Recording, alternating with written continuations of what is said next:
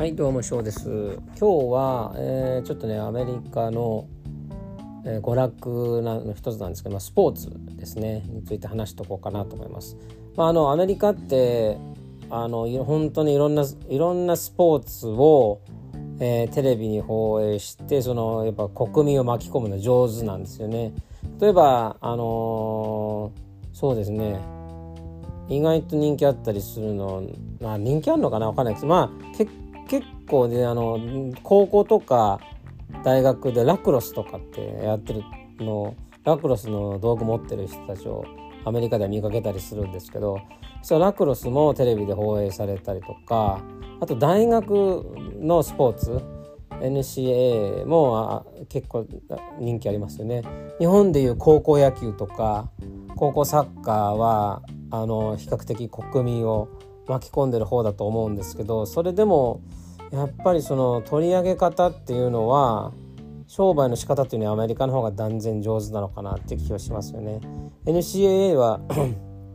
本当に大学のスポーツですけども NCAA に出られるとかテレビに映るチームになれるには大学のその何て言うのかなバスケットコートとかそういうまあ競技場っていうんでしょうかねある一定のレベルまでないななまで大きくないとそのディビジョンに入れないというルールがあったりするんですよね。だからこそああいうそういうディビジョンであのテレビに映るようなディビジョンにあるからこそ、えー、生徒がやっぱ来たいと思うような人気の人気を人気を上げていくそういったところにすごくお金を使ってるんですよね。で日本っていうのはその教育という場でお金儲けをしてはいけないっていうそんな考え方がどっかにあるあるからあのやっぱりね高校野球なんてすごく、あのビジネスにつながると思うんですよね。高校サッカーもそうじゃないですかね。だけどそういったものを、あの健全そこからのビジネスを生まれ生め生むっていうのは健全じゃないっていう古い考え方があるからでこの考え方が日本がなくなればあすごくいいビジネスのチャンスが転がってるかなと思います。でその中でまあ大きなスポーツの中でまあホッケーアメフトバスケとあって私はその中でアイスホッケーにはまったんですよね。アイスホッケーは、まあ、自分が生まれた地域にはね、まあ、もちろんなくて、えー、日本で言ったら本当雪国でしょうね。あの実際に日本にあるアイスホッケーリーグっつったら、まあ、青森青森とか北海道それから栃木ですかね一番近いのはね、うん、日光のアイスバックスってありますけどね。でまあそういう あ本当に限られた場所にしかアイスホッケーのリーグがなくてしかも私が帰ってきた当初はまだギリギリ今でももちろんもしかしたらギリギリ実業団なのかもしれないアイスバックスはスポンサーでやってるよだったと思いますけどあのやっぱりその王子製紙がとかとかそういう企業の看板を持ったところが多いですよね。うん、でもアメリカはもともとえー、オーナーがいて、えー、そういうなんていうかスポンサーの名前がなくてですね、えー、をつけることなく例えばワシントン DC だったワシントンキャキャピタルズその名前だけで日本のやっぱりスポーツチームのユニフォームを見るとスポンサー名だばかりですよね。うんアイスホッケーなんかこうちっちゃいロゴみたいなのがたくさんついてるんですよね。うんなんか別に悪いよ悪くはないけどあまり綺麗でもないですよね。うん、だからやっぱりあのそういったスポーツをね一つのねあの産業にする力がやっぱアメリカは強いなっていうふうに思いますよね。でアイスホッケーは私の2つ上の先輩たちの間で非常に流行っていてやるんじゃなくて、まあ、見に行くっていうことが流行っていてシーズンチケット持ってましたよね、まあ、フルじゃなくてハーフなのかな。うん、でそれがその,、まあ、そのチケットで、まあ、都合が悪くていけないって時に譲ってもらったりして行ったのが初めてでしたね。でアイスホッケーって普通に球のそのパックっていうのをパスを回してシュートするっていうねそういうイメージがそういう強いんだけれども確かにその通りなんだけどそれよりその肉弾戦っていうのがすごいんですよね。あのサッカーとかだと交代人を交代選手交代の時って1回タイムアウトとかあるいはそのあの試合が途切れる瞬間ですよね、まあ、その時に交換したりしますけどアイスホッケーっていうのはずっとリアルタイム動いてる最中に人が出て入ってをするんですよね。すごく動きのある交代をしますよね。うん、であのー、実際になんだろうね。やっぱ喧嘩もねありますけど。そのなんていうのかな。喧嘩もあのやっぱファンサービスの一つなのかなって思う時もあるしでもなんかドキュメンタリーとか見るとうんやっぱりその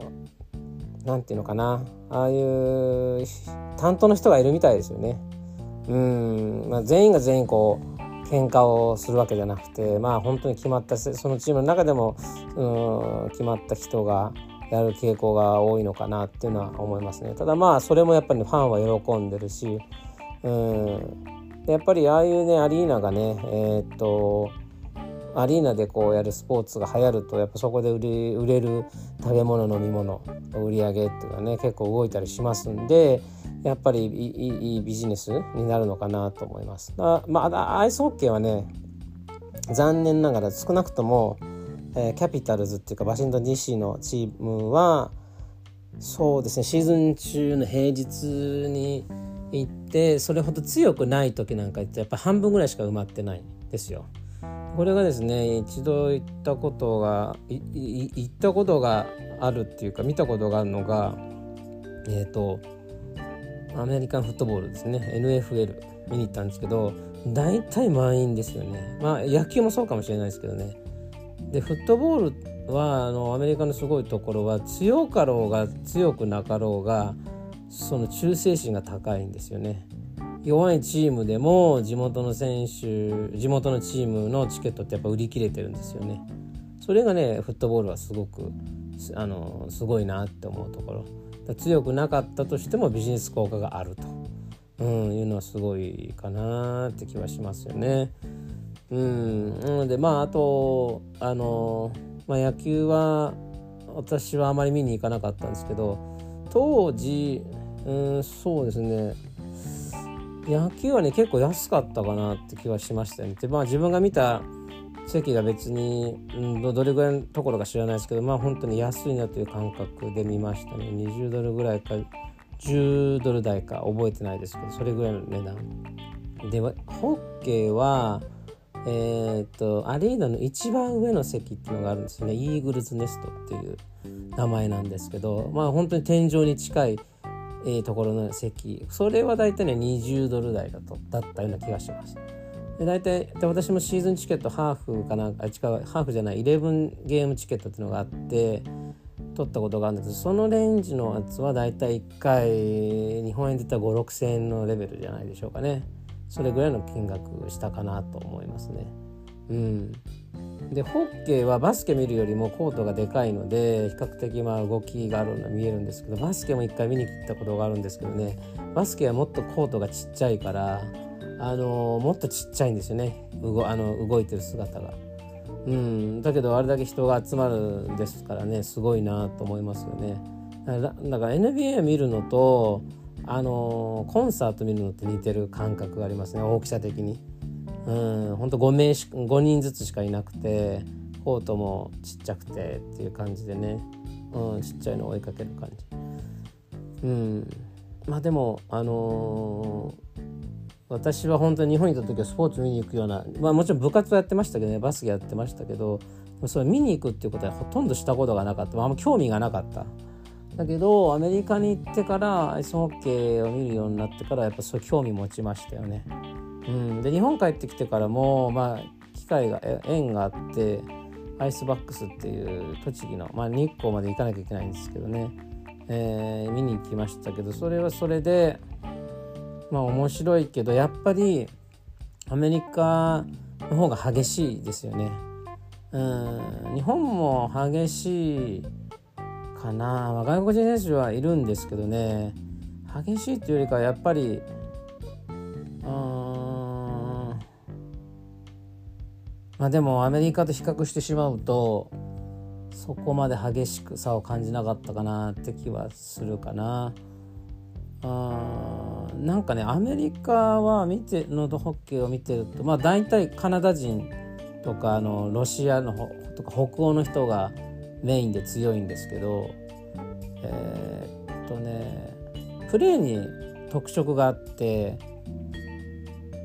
北米系、まあ、カナダとアメリカ系っていうのはあのチェックって言われるこう体当たりしたりするねああいうプレーが多いんですよね。一方でヨーロッパの選手っていうのはそういったラフなプレーよりもすごくあのパスを回してっていう、えー、プレーが多いですね。うん、まあ、そういうのがあプレーの違いであのー、なんかね必死さって言ったら変なんであれだけでもプロのチームってある程度こう型が決まってるかなって気もする時あるんだけどもなんかでもやっぱり日本の、まあ、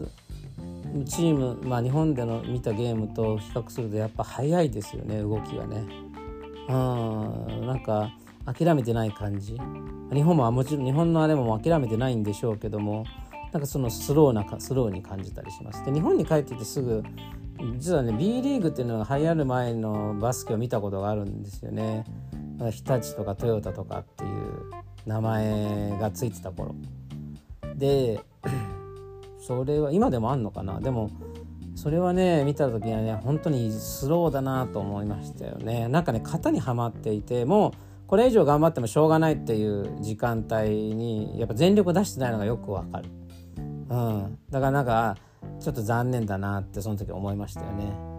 で一番バスケで面白かった今までの人生の中で面白かったっていうのは大学のバスケかな。大学のバスケ見に行ったことあるんですけどねアメリカのね。アメリカの大学のバスケはねやっぱね必死さがすごくあってあかななんか諦めてない感じ。あれが面白いですよね。うん。その負けるかもしれないけどうんまだ諦めてないあの感じっていうのはやっぱり観客がすごく喜ぶかなと。いう感じがしますね。なので大学の NCAA っていうのは比較的楽しめるかなっていう感じしましたよね。うんあとはスポーツで見に行ったってあれですね。ナスカナスカのレース。ナスカはフォーミュラー1とかとも違ってなんだろう、うんまあ、レーシングレーシングカーなんだけど、まあ、セダンの形したレーシングカーですよね。うんまあ、それによってああのあれするんですけど、まあ、ほとんどがアメリカの車でうん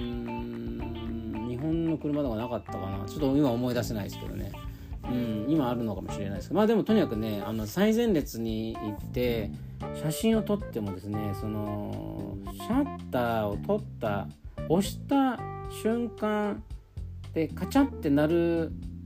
時にはもう過ぎ過ぎ去っているんですよ。だから写真が全部ね何も写ってないっていうね。それぐらいのスピード。で最前列で見るとタイヤのかけらがですねバシンってこう飛んでくるのがあって顔が痛かったりね。そんな感じの,、まあ、のありまして、ね、それもねなんか面白いなと思ったんでね。あのうん。まあ皆さんアメリカに行ったらそういった娯楽がほんとたくさんあるんで楽しんでもらいたいですね。あとね面白かったねモンスタートラック。モンスタージャムっていうんですけどね。もうすごく大きな、えー、改造車をこう壊すっていうかね。そんな壊し合ううんなんかそのあトラックの、エンターテインメントがあってそれも面白いんでねぜひぜひアメリカ行ってみてみてくださいそれではまた。